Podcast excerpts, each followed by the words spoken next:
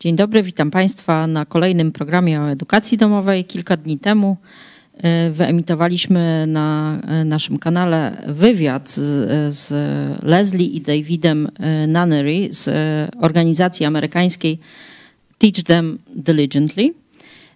Jeśli ktoś z Państwa jeszcze nie oglądał, to zachęcam do obejrzenia. I właśnie dzisiaj chciałabym, zaprosiłam gości, żebyśmy sobie omówiły, porównały, jak to jest z edukacją domową w Stanach Zjednoczonych i w Polsce. I zaprosiłam do studia e, Małgorzatę Machałę, mamę czwórki dzieci, które były edukowane domowo, ale która właśnie skończyła swoją przygodę tak, z tak. edukacją domową. Dzień Już dwa, dwa lata temu. E, dzień dobry. I Teresę, która właśnie jest na początku swojej przygody z edukacją domową. Także witam. E, tak, to może na początek chciałabym, żebyście właśnie coś więcej powiedziały, bo e, już jakaś jest dłuższa przerwa właśnie, kiedy bywało, że co tydzień rozmawiałyśmy o edukacji domową z, e, z Małgosią, ale to już było dawno, więc może przybliżysz troszkę więcej, powiedz. E, no, nasza przygoda z edukacją to zaczęła się chyba z 15 lat temu a zakończyła się dwa lata temu, kiedy najmłodsza córka poszła do liceum. Y, no i to był rzeczywiście taki bardzo różnorodny czas, bo y, zarówno organizacyjnie on był różny, bo na początku byliśmy y, pod szkołą taką no, naszą obwodową. Później znaleźliśmy inne rodziny, które edukują w domu, i tutaj mieliśmy kontakt z takim szerokim gronem właśnie tych rodziców y, w innej szkole. I też ten tryb nauki wyglądał inaczej, egzaminów wyglądał inaczej na przestrzeni tych lat. Także no, naprawdę takie bogactwo doświadczeń, zarówno ja sama y, uczyłam się, jak uczyć y, i jak postępować z dziećmi. Kształtowały się dopiero takie moje cele, właściwie nasze cele rodzinne w trakcie tej edukacji domowej. I chyba na końcu tej przygody to już wiedzieliśmy o co chodzi. Nie wiem, efekty to będą mówiły chyba same za siebie za ileś lat. Niektóre już mamy teraz, a na niektóre czekamy. Tak, a jeszcze powiedz, w jakim wieku były dzieci właśnie? Gdy rozpoczynaliśmy, to najstarsza córka była po pierwszej klasie szkoły podstawowej. Ona miała 8 lat, ale wszystkie dzieci były w domu, bo w zasadzie no, ja mhm. od początku y, zajmowałam się wychowywaniem ich, więc y, tam był krótki epizod z przedszkolem u którejś dziewczynki, ale y, odległości to były co dwa lata kolejne dzieci, także wszystkie one mhm. były, tak, po kolei wchodziły w ten etap już szkolny. Super, dziękuję. Teraz. Ja może niewiele mam do powiedzenia, bo jesteśmy na początku naszej historii. Zaczęliśmy z zerówką, zerówkę nasza córka już spędziła w edukacji domowej i teraz jest w pierwszej klasie, więc jesteśmy na bardzo, bardzo początku. Okay, super, dziękuję Wam bardzo. E, ja e, tak, zaczynałam w podobnym czasie jak e, Małgosia, tam rok później dokładnie, ale od zerówki. E, także moje dzieci nigdy nie były w szkole i właśnie trójka dzieci i też co dwa lata jest różnica, więc miałyśmy podobną, tak. E, podobne e, no, problemy i podobne właśnie podobne programy nauczania. Mhm, dobrze. No właśnie, wracając do naszego wywiadu, to Leslie i David opowiadali tam właśnie o swojej organizacji, która jest może tak e, przybliżę, że oni e, właśnie zajmują się wsparciem rodzin edukujących domową, ale właśnie tak jak oni to ujęli bardzo ładnie, że ich organizacja zajmuje się tym, jak edukować i jednocześnie wzmacniać relacje. Także to mi się bardzo tak utkwiło właśnie o tych relacjach i właśnie a chciałam was zapytać, co wam najbardziej jakoś się spodobało w tym programie, w tym wywiadzie. Y, ja zwróciłam uwagę na y, dwie takie rzeczy, y, o których oni mówili i które mi się bardzo podobały. Pierwsze to jest to, że rodzic, który chce edukować w domu, musi pamiętać o celu. Dlaczego chce, żeby dzieci raczej uczyły się w domu? Dlaczego chce, żeby dzieci były też pod wpływem tym wychowawczym rodziny, a nie tego środowiska szkolnego. I druga rzecz, która też no, z którą się zgadzam i, i oni to tak wzmocnili, że jeżeli chcemy widzieć w ogóle owoce edukacji domowej, to one się nie pojawią, jeśli rodzic nie będzie prawdziwie zaangażowany, że to nie jest tak, że wystarczy tylko dziecko wyjąć ze szkoły i efekt taki wspaniały jest gwarantowany, tylko to jest już y, przestawienie się rodzinnie na zupełnie inny styl życia, inne funkcjonowanie. Mhm. Dziękuję. Ja pamiętam, że bardzo mi się podobało w ogóle e, patrzenie na panią Leslie. Ona mówiła, e, taką miała postawę otwartą, taką radość i taką pasję, że ciekawie się jej słuchało. Właśnie o tych relacjach, to właściwie na samym końcu powiedziała mm. i to było takie połączone i właściwie zamiast wyników e, edukacji domowej powiedziała, że to jest właśnie ten wynik, te relacje, super relacje z dzieckiem. I też zwróciłam uwagę na takie dwa, e, dwie ważne sprawy. Po pierwsze, że to, co mówiłaś Gosiu, że rodzice czasem niepoważnie biorą się za naukę w czasie nauki nie robią nauki, a od dzieci wymagają wielkich wyników. A jeszcze z drugiej strony też zwróciła uwagę na to, nie wiem czy mąż, czy pan David, czy pani Leslie, że, że czasem dajemy się e, przepracować, że wypalamy się szybko i pozwalamy się e, porównywać. I mhm. wtedy nie ma radości i gubimy cel. Także po pierwsze brać to sensownie, brać się za pracę, bez pracy nie ma kołaczy, a po drugie nie dawać się zajechać. Mhm. Na to zwróciłam uwagę. Okej, okay, super. E, to teraz chciałabym, żebyśmy sobie właśnie jeszcze tak porównały tu jakieś szczegóły. Wypisałam sobie właśnie z tego programu, e, jak to jest u nas, a jak u nich bo na pewno e, słuchając tego wywiadu, to właśnie narzuca się automatycznie, już tam trochę próbowałam, ale w trakcie tam porównywać, ale myślę, że właśnie dzisiaj mm, tak dobrze będzie zrobić to bardziej szczegółowo.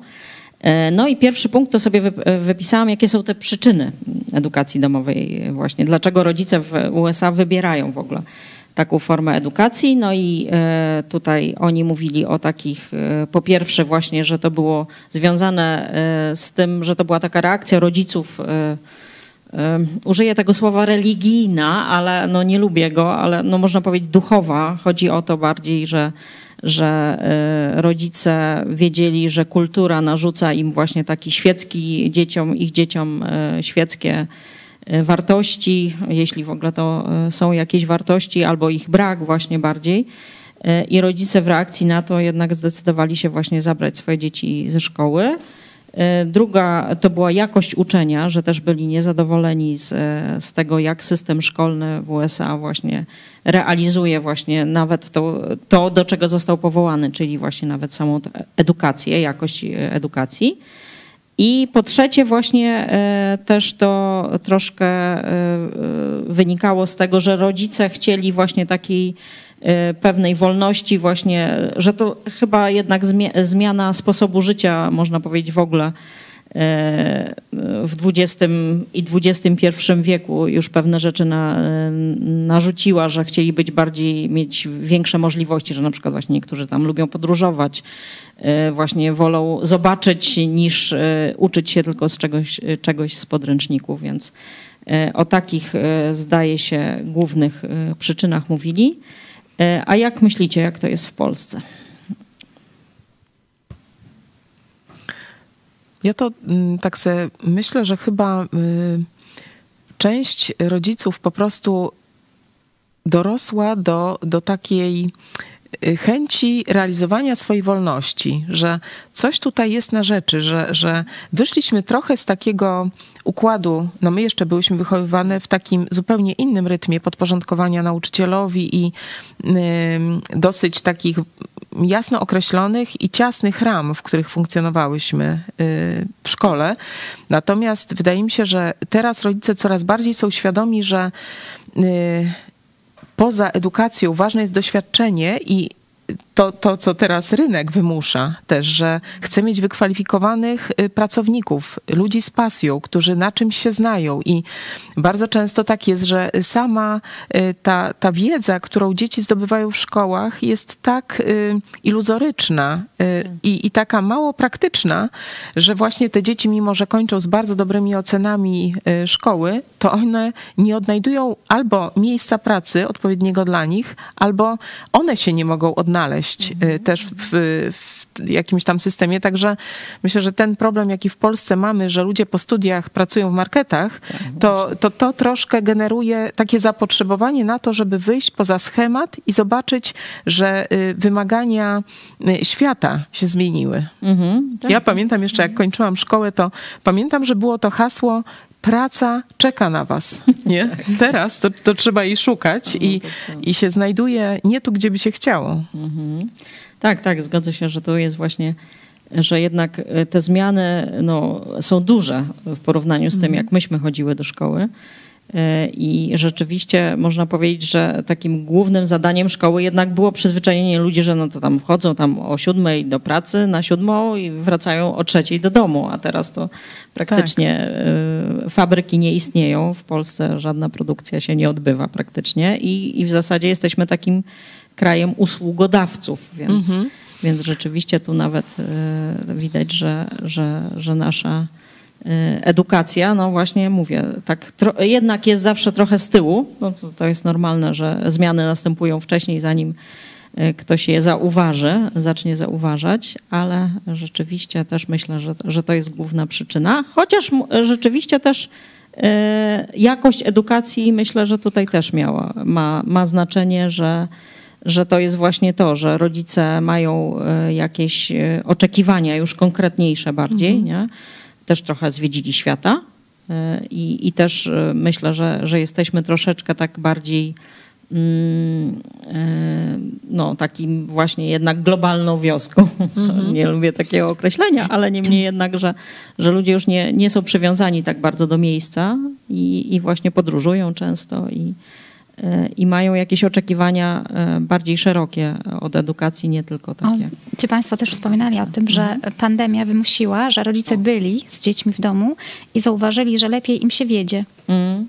I poszli za ciosem i zatrzymali dzieci w domu i też okazało się, że fajnie jest być z dziećmi w domu.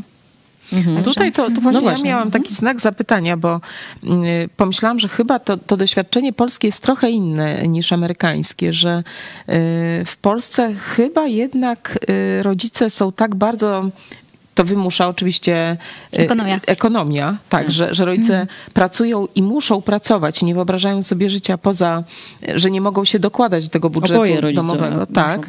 I dlatego y, ja raczej jak spotkałam się z taką oceną y, tego czasu pandemicznego, to, to raczej rodzice czekali z utęsknieniem, kiedy to dziecko w końcu wyjdzie odejdzie od ekranu, przed którym mhm. musiało siedzieć. I y, dzieci też nieprzyzwyczajone do tego, żeby tak dużo czasu spędzać z rodziną, czy, czy będąc w domu, to, to też czuły się jednak zagubione. Także ja mam tutaj taki znak zapytania to co do polskich może. realiów. Mhm. Nie? Ale mniejszość to właśnie odnowienie tych, tych relacji, o mhm. których mówiła, nie? Ci właśnie mhm. tacy może powiedzmy dojrzali rodzice, którzy widzą sens Mhm. Mi się właśnie na tym bym... Tak, może mhm. tak być. Dokładnie tak. Te, też myślę, że, że jednak większość, bo rzeczywiście były nawet protesty, że tak. rodzice chcieli, protestowali przeciwko temu, że szkoły są zamknięte, więc rzeczywiście tutaj mhm. Y, widać, że większość jednak chciała, żeby dzieci wróciły do szkoły, y, ale, ale masz rację, że na pewno część rodzin y, zauważyła, o, fajnie jest być w domu fajnie się zajmować na przykład e, z dziećmi razem jakimś tematem, czy, czy, czy właśnie nawet zauważali, e, że to jest takie trochę, że, że no można powiedzieć, system nie ma też pomysłu, nie? To, to mhm. o czym ty mhm. Gosiu wspominałaś, że że to zdalne nauczanie sprowadzało się do tego, że dziecko siedziało 8 godzin tak. przed komputerem. Więc to, to, to rzeczywiście słabe było. Tak. No, i, i, i, ewentualnie, I ewidentnie tutaj nie, nie, no, szkoły nie były przygotowane, czy system nie był na to przygotowany, jak to zrobić. Jak, mhm.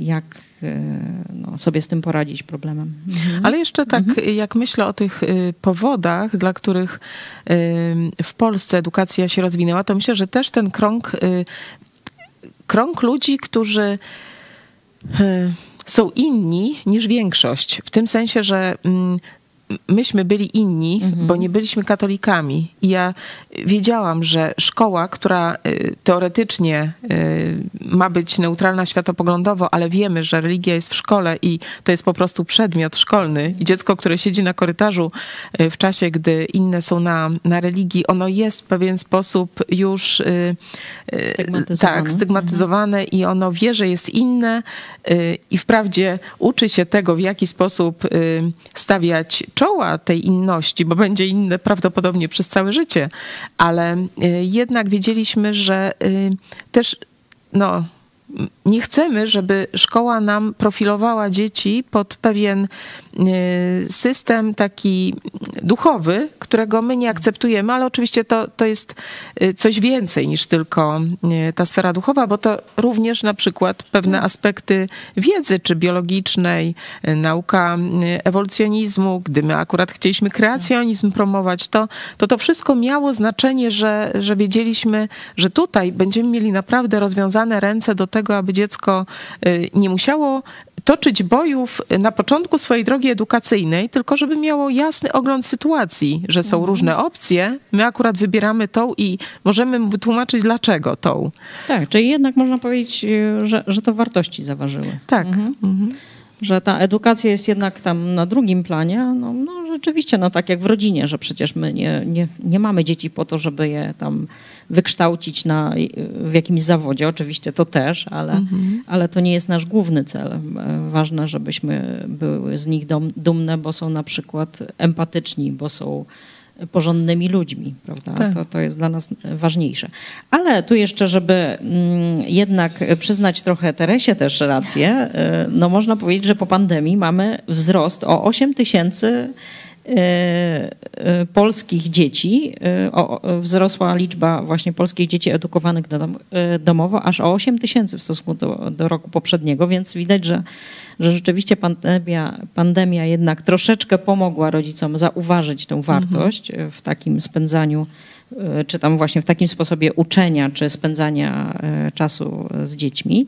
Ja tylko wejdę mhm. ci w słowo, proszę, bo proszę. Mhm. właśnie to jest taka statystyka na bieżąco, a e, ja na przeszczeni lat miałam no okazję, no zresztą razem tak. widziałyśmy, że zaczynając edukację... Jakie to były proporcje, prawda? Tak, było nas tam kilka no tak, rodzin, tak, do dziesięciu, to, to mm. było maks, gdy w jednej szkole, która prowadziła normalne nauczanie stacjonarne, no. było tam tych powiedzmy no dziesięć rodzin edukujących domowo, to po 15 latach ta liczba wzrosła do 300 y, rodzin, które edukują w, tak. w domu, a znowu stacjonarnych było naprawdę dużo mniej. Mm, Także tak. to, to, to nasza wielki. szkoła. Tak. tak. E, teraz mamy e, według Ministerstwa Edukacji na, e, na i, właśnie i nauki w edukacji domowej w tym roku szkolnym znajduje się około 30 tysięcy dzieci. E, z kolei e, Stowarzyszenie e, Edukacji Domowej, Edukacji w Rodzinie na podstawie statystyk systemu informacji oświatowej informuje, że w edukacji domowej na koniec września uczyło się 31,4 tysiąca uczniów. Także, także jest ich, no mówię, w porównaniu z naszymi dziesięcioma rodzinami naprawdę imponujący tak. wzrost. E, ale w Stanach też się to dokonało właśnie, bo e, ja pamiętam jak zaczynaliśmy, no to mówi, mówiono, że no 2 miliony, 3 miliony się uczy dzieci, e, a teraz jest 11. 11 mówię. Tak, tak, także, także widać, że tendencja jest wzrostowa. Dobrze, no ale wracajmy do tego mm, wywiadu naszego. I tam właśnie padło takie pytanie, e, mianowicie, czy trzeba być, e, no i myślę, że to wielu rodziców sobie zadaje e, takie pytanie, Teresa, nie wiem, czy potwierdzisz, czy trzeba być właśnie jakoś specjalnie tam uzdolnionym, żeby uczyć dziecko w domu, czy trzeba mieć jakieś formalne wykształcenie. E, I e, w Stanach Zjednoczonych no, mają więcej wolności niż u nas jednak pod tym względem i, e, i absolutnie nawet nie, nie trzeba czasami rejestrować się, że jest, dzieci są uczone w domu, ale my też nie mamy tu źle, tak? tak. No to właśnie to wiadomo, że nie musimy mieć formalnego wykształcenia w tym kierunku, ale powiedzcie, jakie cechy są takie. Coś z plusem, że nie wymagają tego? No, no tak, no właśnie, to będziemy jeszcze o wolności, to wrócimy do tego tematu, właśnie, czy to jest wolność, czy to jest tylko kilka Cieszymy oczek się. dodatkowych w łańcuchu, to, to sobie jeszcze porównamy, ale właśnie e, jakbyście powiedziały, jakie są, no, pokusiły się tak powiedzieć, jakie są najważniejsze cechy właśnie, które czy, czy najważniejsze rzeczy, które są potrzebne do tego, żeby uczyć dzieci w domu. No, to od strony rodzica. Tak, od strony rodzica. Mhm. mhm. No, dla mnie na przykład to bardzo ważna była taka organizacja, mimo mhm. wszystko, że mm, tak jak y, myślałam o tym, że gdy rozpoczynaliśmy edukację, to y, najstarsza córka była już po pierwszej klasie szkoły podstawowej, ale nie przeżyłam wielkiego szoku. Y, ani ona nie przeżyła, gdy wróciła do domu, y, żeby się uczyć w domu, mhm. ponieważ y, właśnie to, że miałam na pieczy wszystkie nasze dzieci i, i ten rytm życia w domu był taki bardzo określony i uporządkowany, że na wszystko był czas i czas mhm. na y, przygotowanie posiłków, czas na wspólne posiłki, czas na sprzątanie po posiłku, potem czas na wspólną y, y, czy zabawę, czy takie zajęcia edukacyjne, szeroko rozumiane, czy spacer, to wszystko było gdzieś ujęte w takim grafiku normalnego życia rodzinnego. Dlatego, mm, gdy no, tutaj nasza córka wróciła do domu, to ona no, weszła w taki normalny rytm, w którym była, tylko tyle, że w pewne e, miejsca została wstawiona właśnie ta część taka typowo edukacyjna, mhm. kiedy jest praca z książką, ale potem jest czas na to, żeby pójść na spacer i pewne rzeczy zobaczyć e, w terenie. Nie? Tutaj jeśli chodzi mhm. o, o to nauczanie przyrody, czy, czy geografii. Nie, to takie były. W każdym bądź razie, dla mnie bardzo ważna była właśnie organizacja. Mhm. To, no, to właśnie. Czyli można powiedzieć, że, e, no, że nie było rewolucji w domu. Jak no dzieci zostały zabrane e, z, mhm. ze szkoły, to też nie, nie wywołało to jakichś... E, Drastycznych, tak. tak. Właśnie, nie zachwiała się rodzina. Mhm.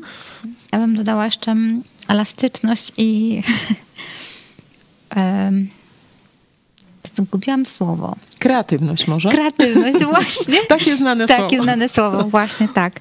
Bo ta wolność. Nam, y, my możemy łączyć przedmioty mhm. i na zasadzie skojarzeń albo połączenia jakkolwiek chcemy.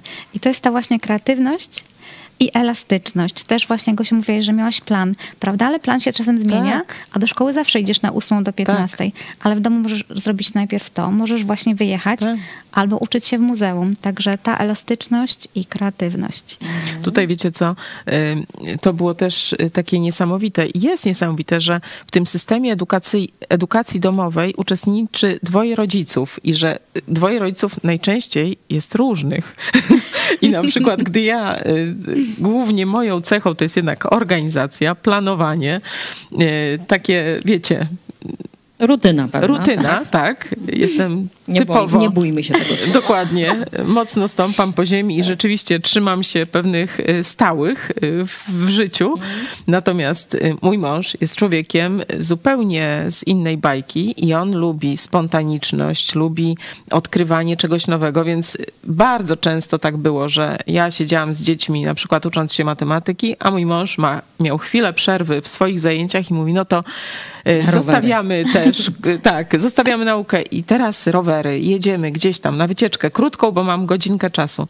I wtedy oczywiście była to szkoła bardziej dla mnie niż dla dzieci, bo, bo dzieci to z przyjemnością y, na takie y, wyr, wyrwanie ich y, z takiego rytmu nauki reagowały dobrze. Natomiast dla mnie była to szkoła charakteru, żeby poszerzać swoją, swój wachlarz cech właśnie o, o elastyczność. No właśnie i tu wracamy do tego, co Leslie i Dave podkreślali, że oni właśnie też tym się zajmują, taką całością, pomaganiu rodzinom w całości dobrze reagować na edukację domową, czyli właśnie tu rzeczywiście i charakter żony się kształtuje, i męża, tu Leslie o tym i, i jako rodziny, można powiedzieć, całości.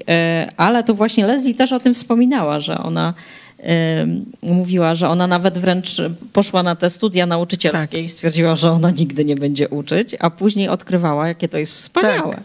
Także to też jest właśnie fajnie, że o tym powiedziałaś, bo ja właśnie też e, wręcz podskoczyłam, e, jak, e, jak słuchałam tych jej słów, że właśnie, że to jest, to jest rzeczywiście niesamowite, że my też odkryłyśmy różne tak. rzeczy w trakcie, co nam sprawia przyjemność i to naprawdę jest e, takie, no, ten entuzjazm rzeczywiście się udziela i, i to jest wspaniałe, że możemy i właśnie kształtować swoje charaktery, że to nigdy nie jest jednowymiarowe. Tak. Absolutnie, tylko to jest w każdą stronę skierowane e, ta e, kreatywność to jest także w tym, że odkrywamy w sobie nowe cechy, czy właśnie nowe jakieś zainteresowania. E, tu też e, oni ciekawie wspominali o tym odwrócony, odwróceniu nauki, można powiedzieć, czy tam edukacji, tak. że właśnie może coś o tym byście chciały mhm. powiedzieć właśnie. E, jak to u was było? Czy, czy było coś takiego? Czy, czy pamiętasz, pamiętasz, Gosiu, czy u ciebie Teresa jest? U mnie nie ma czegoś takiego jeszcze, mhm. ale myślę, że to jest fajne, żeby wprowadzić właśnie, że kiedy przychodzi tata z pracy, co się uczyłaś i będzie opowiadała. Fajne to jest to, żeby wprowadzić. Mhm. No. U nas to wiecie co, chyba najwięcej y, z tego, co ja pamiętam, to y, takiego dzielenia się wiedzą, to, to nawet nie wiedzą, tylko właśnie umiejętnościami.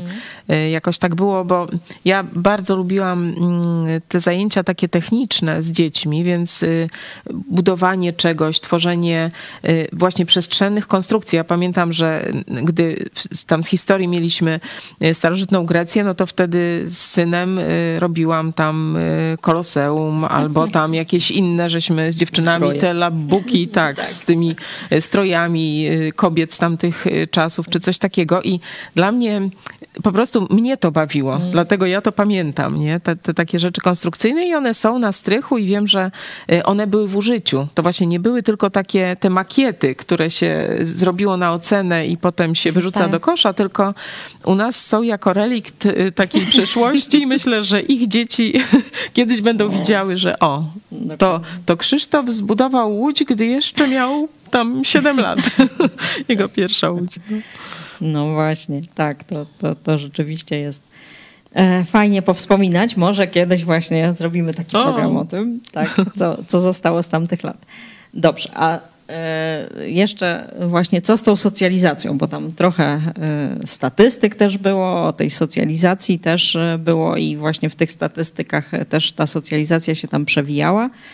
E, że widać, że, e, że nie jest tak źle. No i właśnie taką optymistyczną wiadomość też powiedział David bodajże, że e, że to jest coraz mniejszy jednak zarzut w stosunku do edukacji domowej, że ludzie przekonali się chyba doświadczalnie, że to jest nie, nieprawdziwy zarzut on zresztą o tym mówi, że wiele z tych zarzutów, jakie e, sceptycy e, kierują w stronę edukacji, jest nieprawdziwych, no bo po prostu oni nie mieli do czynienia z takimi ludźmi, no i tak teoretycznie sobie tam mhm. różne wymyślają przeszkody. No właśnie, a co wy byście też powiedziały, co z tą socjalizacją? To może Jak... ja zacznę, bo Gosia no, to czwórka dzieci to trudno. Tak.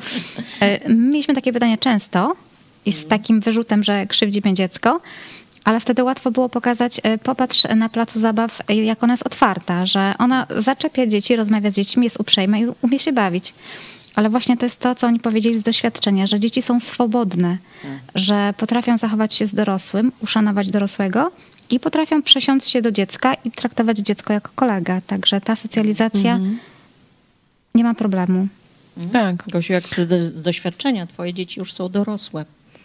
Wszystkie. Oj, no właśnie, to, to tutaj no nigdy nie, nie mieliśmy tego rodzaju problemu. To rzeczywiście był główny taki e, znak zapytania, gdy podejmowaliśmy się edukacji, to, to zwłaszcza dla mojego męża było to taka niewiadoma, ale właśnie teraz, gdy patrzymy po już tylu latach, gdy dzieci już weszły w, później w ten etap szkolny i mhm. do liceum wszystkie one poszły, to tam nauczyciele bardzo często mówili, że gdyby w ogóle nie słyszeli, nie wiedzieli o tym, że dzieci były uczone w domu, to one nie tylko nie, widza, nie widzą różnicy, wręcz są zdumione, dlaczego te dzieci są takie otwarte ich jakieś takie chętne, że one mają jakieś takie umiejętności, których tak. dzieci te szkolne no po prostu nie miały czasu nabyć, nie? No, Także to tutaj absolutnie y, myślę, że ta socjalizacja, jaką dziecko otrzymuje w rodzinie, że to, co ty powiedziałaś, że ono się uczy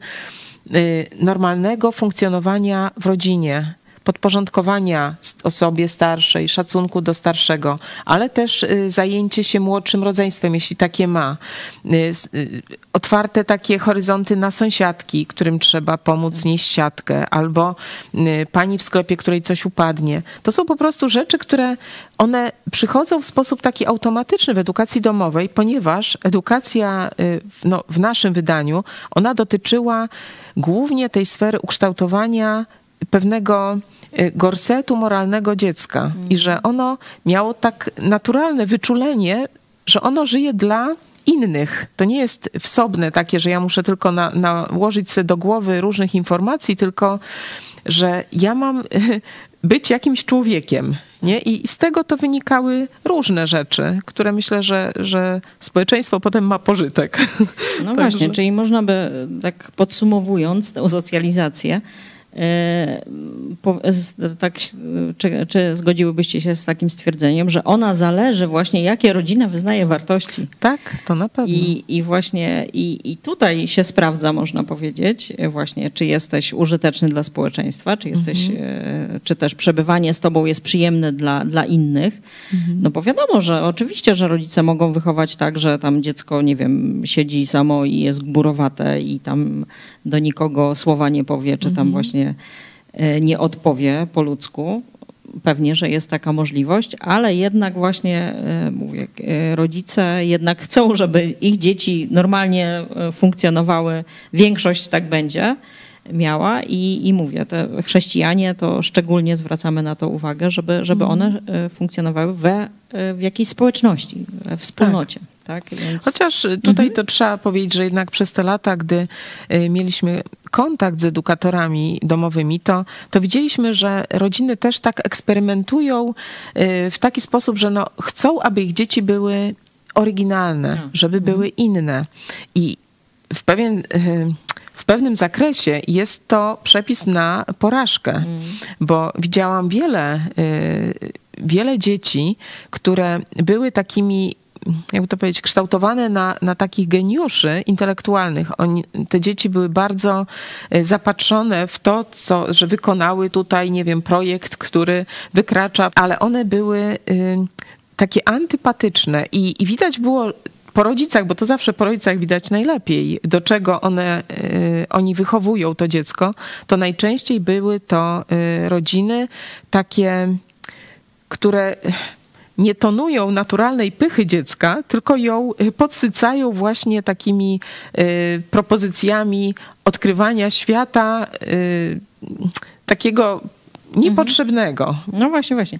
No to, to ważny aspekt. Myślę, że właśnie rzeczywiście, że że trzeba tu uważać, jest taka pułapka, że tak pompowanie tej edukacji, właśnie mhm. nastawienie mhm. może na jakieś, czy właśnie szukanie za wszelką cenę czegoś, czym się trzeba wyróżnić, no to rzeczywiście jest zawsze niebezpieczeństwo, że to pójdzie w taką stronę pychy. Rodzice muszą tak. uważać na swoje mhm. ambicje. Otóż to, to jest I, i to zawsze jest I, i, w szkole też nie są, nie jesteśmy od tego, yy, znaczy rodzice nie są od, od tego wolni, no, niemniej jednak e, myślę, że można śmiało stwierdzić, że, że w takich, e, kiedy dzieci są w normalnych rela, relacjach i właśnie uczą się w domu właśnie tego przebywania, bo tutaj właśnie też podkreślili właśnie David i Leslie, podkreślali to, że, że oni e, umieją się zachować nie tylko w grupie rówieśniczej. Nie? Mhm. Rzeczywiście, ja pamiętam jak zaczynaliśmy edukację domową, to, to też e, taki jeden z argumentów, który mnie przekonał i właśnie był dla mnie trochę taki nawet odkrywczy, o czym wcześniej nie myślałam, że rzeczywiście w szkole jednak e, główna interakcja jest między rówieśnikami, mhm. a w domu, no to chcąc nie chcąc, e, no jest sąsiadka starsza, właśnie jest pani w sklepie, mhm. i jest młodsze rodzeństwo, którym się trzeba zająć, więc, więc tych interakcji jest na pewno więcej, a nie mniej.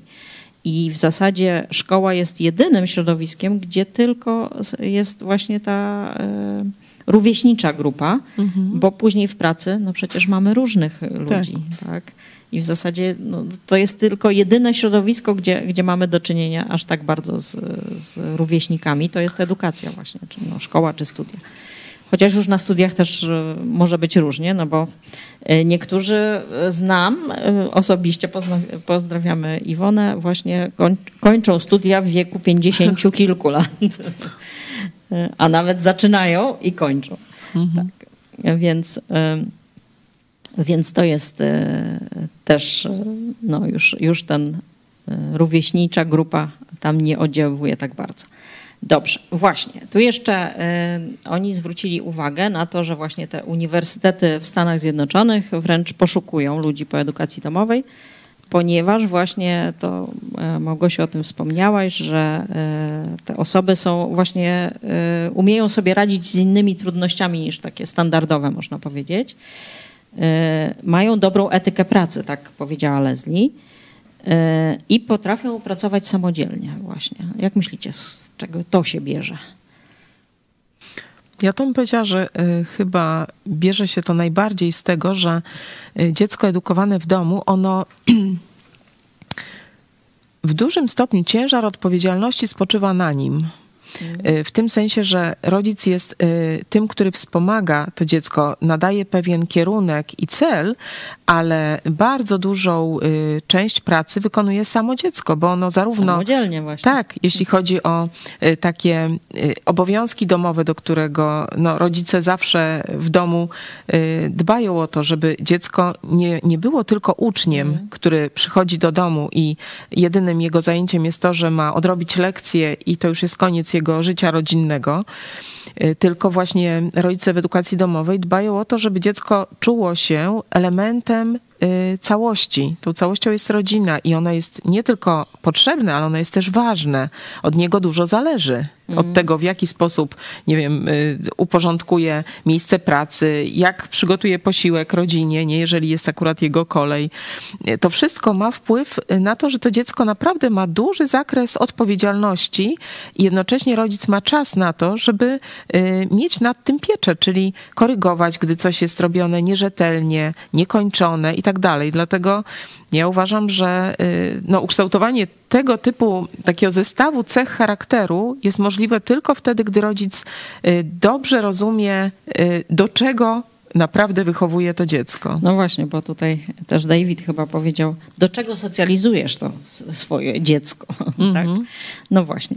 E, I widać, że tutaj e, rzeczywiście te wartości mają znaczenie i e, też chyba też chodzi o to, że że znowu wracamy do tego, że, y, że właśnie my dajemy narzędzia, a uczymy nasze dzieci bardziej, jak się nimi posługiwać. Nie? Mhm. I, y, I mówię, i tutaj to też właśnie wchodzi te, te rzeczy takie etyczne właśnie, że, że mają y, zrobić to właśnie porządnie, mhm. że właśnie samodzielnie i, i no, to, to jest bardzo ważne. I tu, ale właśnie ostatnio rozmawiałam też z taką, e, spotkałam nową e, znajomą, zapoznałam i e, ona wspomniała o tym, że, bo rozmawiałyśmy właśnie między innymi trochę o edukacji domowej i ona mówi, że ach, ona właśnie to nigdy o tym nie myślała, ale jej córka studiowała w Stanach Zjednoczonych i spotkała się z z uczniami, e, no właśnie z, z ludźmi, którzy byli po edukacji domowej i ma o nich złe zdanie, wyobraźcie sobie, ponieważ właśnie zobaczyła, że, e, bo to był chrześcijański uniwersytet, że właśnie są niemoralni często że, że jednak tak jakby no, wreszcie uciekli z domu i teraz robią co chcą. No i właśnie tu znowu mhm. wracamy do tego, jak ważne jest to wychowanie a tak. nie sama edukacja. Tak, tak. I pomimo tego, że oni sobie może świetnie nawet na tych uniwersytetach radzą, no to właśnie dla, myślę, że dlatego też Leslie i David się zajęli tą całością tego mhm. procesu edukacji czy wychowania, a nie tylko właśnie jednym z tak. tych aspektów edukacyjnych. Także to też jest dla nas ostrzeżenie, że to wcale nie, nie oznacza, że, mm, że my możemy odpuścić pewne rzeczy, a skupić się na, tylko na tej edukacji. Dobrze. Ale to, to tylko tak wejdę w słowo, ale właśnie y, to jest niezwykłe, że w edukacji domowej y, pewne postawy moralne, one są kształtowane w sposób zupełnie y, taki naturalny, przy okazji. Na przykład no, uczciwość, ja tak mhm bo, bo wiecie, jeśli chodzi o uczciwość, to, to zaraz jest zderzenie, gdy dziecko w końcu pójdzie do szkoły, tak jak nasze poszły w końcu do szkoły, to y, mówiliśmy im, będziecie brali udział w takiej bardzo niesprawiedliwej y, grze, bo w szkole dzieci są bardzo dobrze wyćwiczone do tego, żeby oszukiwać przez ściąganie. Tak, tak, dokładnie.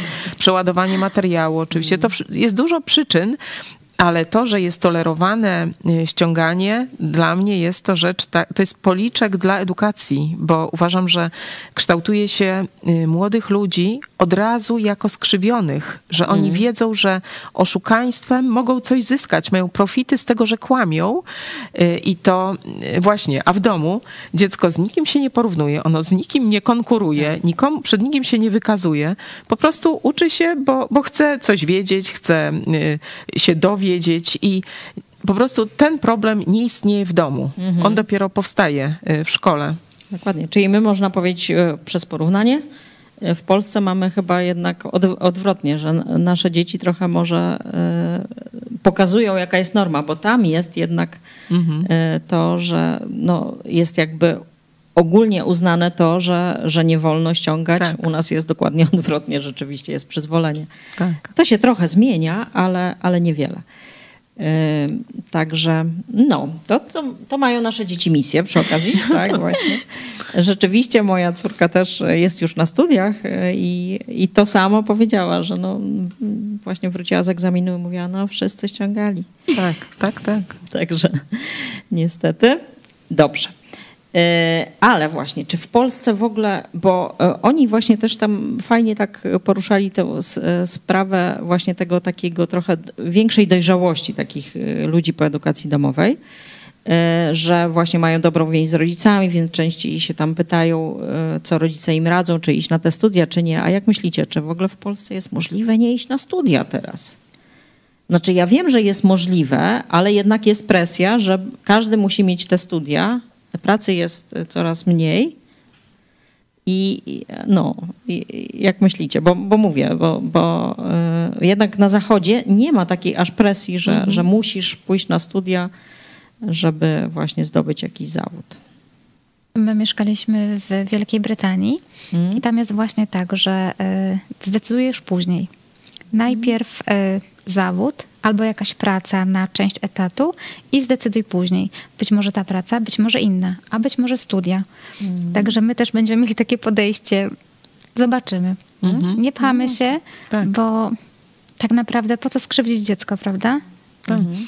No my też w sumie tak jak y, dzieci były, y, uczyły się w domu, to, to dbaliśmy o to, żeby one y, zdobywały jak najwięcej umiejętności. Nie, nie wiedzy, tylko właśnie chłopak, żeby umiał różne rzeczy takie praktyczne, żeby umiał i, nie wiem, nareperować gniazdko, ale też y, zrobić coś z drewna, albo y, no, no po prostu, gdzie była okazja układać kostkę brukową, mhm. albo znowu y, napisać artykuł, no różne rzeczy, ale chcieliśmy, żeby szerokie było spektrum, nie? Dzie, dziewczyny się uczyły y, czy pracy z kamerą, czy jakiegoś tam, y, one tworzyły gazetę, gdy były dziećmi, albo pisały książki, bo, bo akurat u nas dużo się czytało, więc one też i dużo pisały, tak, potem tworzyły te takie różne scenariusze. Czyli to były takie, nastawieni byliśmy na umiejętności i one y, zawsze, to, to wiadomo, że one zawsze się przydadzą. Niezależnie czy wybierzesz studia, czy nie. Dla nas też nigdy nie było taką presją, że dziecko, ani ambicją, że dziecko ma skończyć studia. Myśmy mhm. chcieli, żeby ono wykorzystało swój potencjał y, i żeby patrzyło na to, czy, czy praca, którą będzie wykonywało, ma jakąś użyteczność społeczną. Ona czy ona będzie służyła ludziom, nie? Bo, mhm. bo y, akurat tutaj nasz syn y, niedawno poszedł na studia i no, dla niego to, to było jedno z takich ważniejszych założeń, że chce żeby moja praca była potrzebna ludziom. Nie chcę pracować y, z rzeczą, nie chcę siedzieć przed komputerem na przykład, tylko chcę mieć wpływ na ludzi.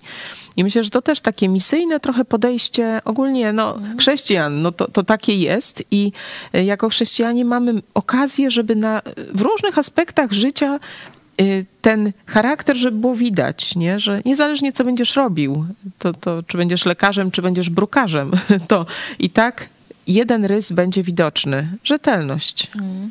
Czyli widać, że można powiedzieć, że jednak, y, że ten system trochę odpowiada na niedojrzałość jednak właśnie, że on y, jednak y, mówię o polskim systemie, że trochę produkuje ludzi niedojrzałych, no i można powiedzieć, to jest przedłużenie, takie naturalne przedłużenie mm -hmm. te studia, że w zasadzie rzeczywiście u nas jest to... E, to jest ciągle poczekalnia. Tak, jakaś. poczekalnie i że dopiero po studiach, dopiero tak. człowiek decyduje, a, a, e, co chce w życiu robić i czy, czy w ogóle coś chce robić.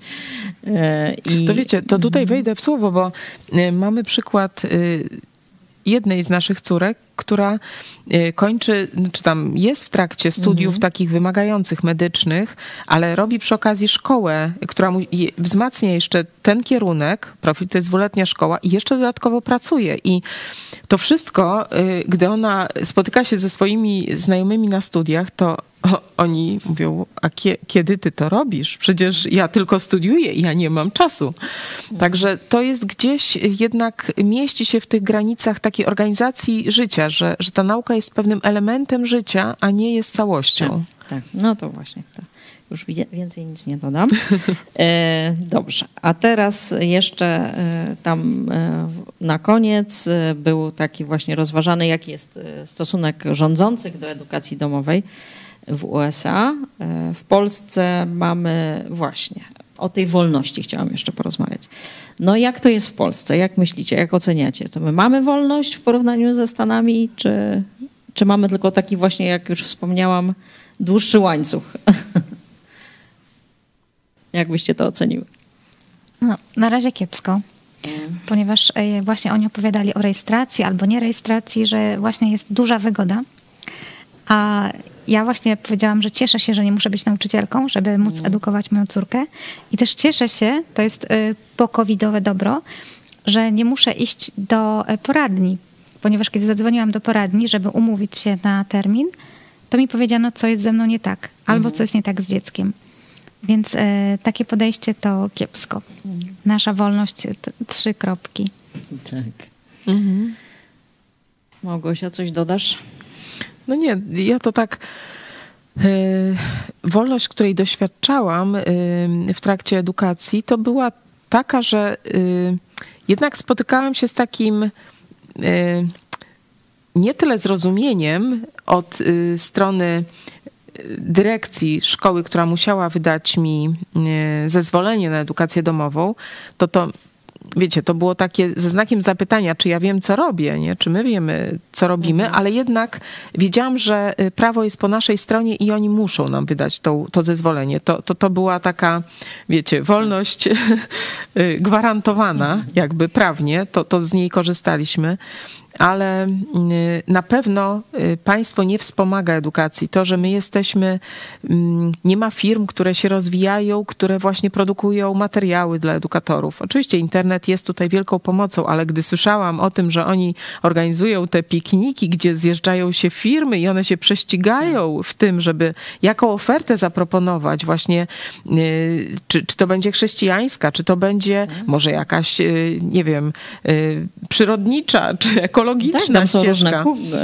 e, kursy filozoficzne. Tak. No naprawdę na, na poziomie uniwersyteckim często, mm -hmm. także naprawdę to, jest... To myślałam, wow, o tym to bym marzyła, żebyśmy mogli wybierać te materiały. My na razie robiłyśmy to taką metodą chałupniczą, chałupniczą że no. po prostu jedna od drugiej się dowiedziała, tak. słuchaj, tu taką książkę znalazłam, matma jest łatwa na no. przykład, no. czy coś w tym stylu, nie?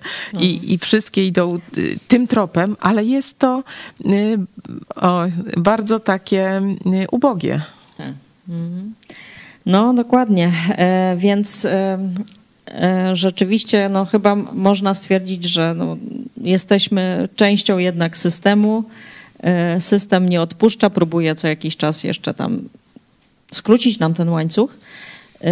I ostatnio też były takie próby. Dzięki Bogu się nie powiodły, ale system nie odpuszcza i, i teraz to myślę, że będą chcieli jednak to jakoś tam przeprowadzić i troszkę e, ograniczyć e, edukację domową, więc e, zachęcam do Państwa, żeby Państwo korzystali z tego, co mamy i dopóki mamy tę wolność, z niej korzystali. Chciałam też zachęcić Państwa do tego, żeby wesprzeć naszego pastora i nagrać filmik, czym jest dla Państwa na przykład wolność słowa. I wysłać do nas i my to umieścimy, e, żeby właśnie wesprzeć e, naszego pastora Pawła Chojeckiego w tym, że jest e, sądzony za to, że nie może mówić tego, co mu się podoba. Także tym akcentem zakończę. Dziękuję Wam bardzo za, za udział w programie. Dziękujemy. Dziękujemy. Zapraszamy na kolejne. Będziemy temat eksploatować i zachęcać Państwa do tego, żeby jednak korzystać z wolności, którą, z odrobiny wolności, którą mamy. Do zobaczenia. Do zobaczenia. Do Wolność słowa, czym dla mnie jest? To jest możliwość wyrażania swojego osobistego zdania na wszelkie tematy. Taka wolność polega na tym, że z opiniami drażliwymi mogę się nie zgadzać, mogą mnie one nawet e, bardzo wkurzać, ale nie zabronię tego innym, skoro i mi wolno kogoś irytować swoimi opiniami. Metaforycznie to wolność słowa to jest jak swobodny oddech. I czy w Polsce chrześcijanin opierając się na przekonaniu, że Słowo Boga jest nieomylne i pokazywaniu obłudy tych, którzy się na nie powołują, może jeszcze swobodnie oddychać? Ja powiem krótko. Trudno mówić o wolności słowa, mając kaganiec na ustach, dlatego wspieram pastora Chojeckiego. Wolność słowa to dla mnie prawo do bycia szczerym i budowania relacji międzyludzkich w oparciu o prawdę. Wolność słowa moim zdaniem polega na tym, że jeśli nie zmuszam nikogo, aby mnie słuchał, mogę mówić na dowolny temat w sposób, który uznam za właściwy. Wolność słowa jest moim prawem, nadanym przez Boga ale i zapisane w polskiej konstytucji. Pragnę, aby każdy mógł wypowiadać swoje poglądy bez strachu i zagrożenia ze strony organów państwa. Wolność słowa to akcja w obronie mojej i Twojej wolności. Z wolnością słowa jest jak ze zdrowiem. Kiedy go nie ma, czujemy, jak bardzo jest potrzebne. Dlatego wspieram pastora Chojeckiego. Wolność słowa. Wolność to najważniejsza wartość, jaką dostaliśmy od Boga. Co się stanie z nami, jeżeli stracimy tą wartość? Wolność słowa.